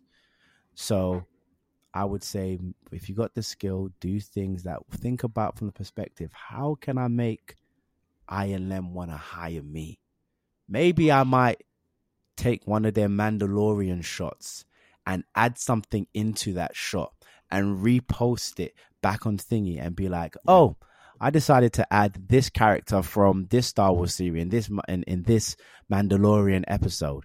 And if it blends and works well, like they're having a conversation, Yeah, you're gonna get the attention of somebody. And that's just an idea right there. I say to voiceover people, listen, take one of those YouTube trail film trailers, swipe out the audio, swipe it, put your audio in it, and put it over and be like, this is how I would have done the video Yeah, yeah. voiceover for this film. That's it, you know? Or you as a VFX artist, yeah, you get your favorite trailer and say, I took this trailer and I thought, oh, I wanted to make it more dark. So this is what I Nice, yeah, done I and people look at it and be like, "Oh my god, I've seen. Oh wow," and that's how you do it. You know, because once the moment you're using other people's stuff that's already famous out there, you've already got people's eyes. So if someone said, if someone your favorite trailer, let's say your favorite trailer was the mm-hmm. Matrix trailer, just imagine, and then you saw a VFX artist say, "I remixed the v- the, the the Matrix trailer by putting in some additional VFX that I believe was needed." Just because it's the Matrix and because you like the Matrix, you're gonna give it some attention. And if they pull it off in that first ten Yeah. seconds and it's great and it's got your Starts attention, you're watching that whole one minute. Make stuff. I'm watching that That's whole great one. advice, Ace. Yeah. Well, that, uh, and I'm glad you mentioned the um, beyond the stereotype. I was almost going to add that as my finishing piece, and you beat me to it. You brought it full, full, full circle to back to Yeah. that those three Yeah, words. you have to, man. You bring bring it because no matter what, we have to be realistic. Everybody from race, age, everything has a stereotype. You know, if you see a, a, a 90, I saw a video today of a 97 year old woman doing gymnastic Hmm. bars. That's going to stand out. It's never going to leave me. Why? It's Because I just don't, Yeah. my stereotype of a 97 year old is not on a gymnastic bars doing Yeah. good work. So there is ways to even stand out. What's the what's the stereotype of a VFX artist in your field? What's the stereotype of you? Is it you know they if you come from you know you know India has a lot of VFX. Imagine they said the stereotype is that they do this. Well, go and do something and make people think did that come from from America? Oh, geez. Oh, this guy did it. Wow, at that level. Oh my god. So that's beyond beyond the stereotype. It doesn't have to be race. It could be what is the stereotype VFX shot that everybody runs to to Mm. do easily? How can you make that in a different way and make people be like, "Oh my god, who created that?" You know. So it's just yeah, it's just the creation of being able to take something and use it at a level, add value, find a way to add value to the industry, think from the perspective, add value, and how can I make these people come to me? And it's going to be content. You're, as if if you're in visual effects, if you're in uh, animation, even if you're an actor, we want visuals. We we want to see visuals. If you tell me you're a great animator and I say show me your work, and you're like, oh, I haven't got anything together yet, doesn't make no sense. Put yourself out there once you've got the visuals. Don't put yourself out there before the visuals. Put the visuals out there. So and like I said, I gave away an easy one. You could easily say, okay, how do I want to work for Weta? What does what did Weta work on? Okay, how can I probably enhance this Weta shot that they done here? Okay, let's do that now. Now let's make it even more dramatic and then put it out. People will watch, and then you could that could be your trend. Your trend could be you take shots from particular films and you add additional VFX. Like that could be your trend that you Yeah. start. Like there's this guy, uh, I don't I can't remember his name, but he does like things where he will fall onto the table and turn into. Oh, I've seen those. And he yeah, will- he sent it liquid Yeah, and all yeah, of this one guy.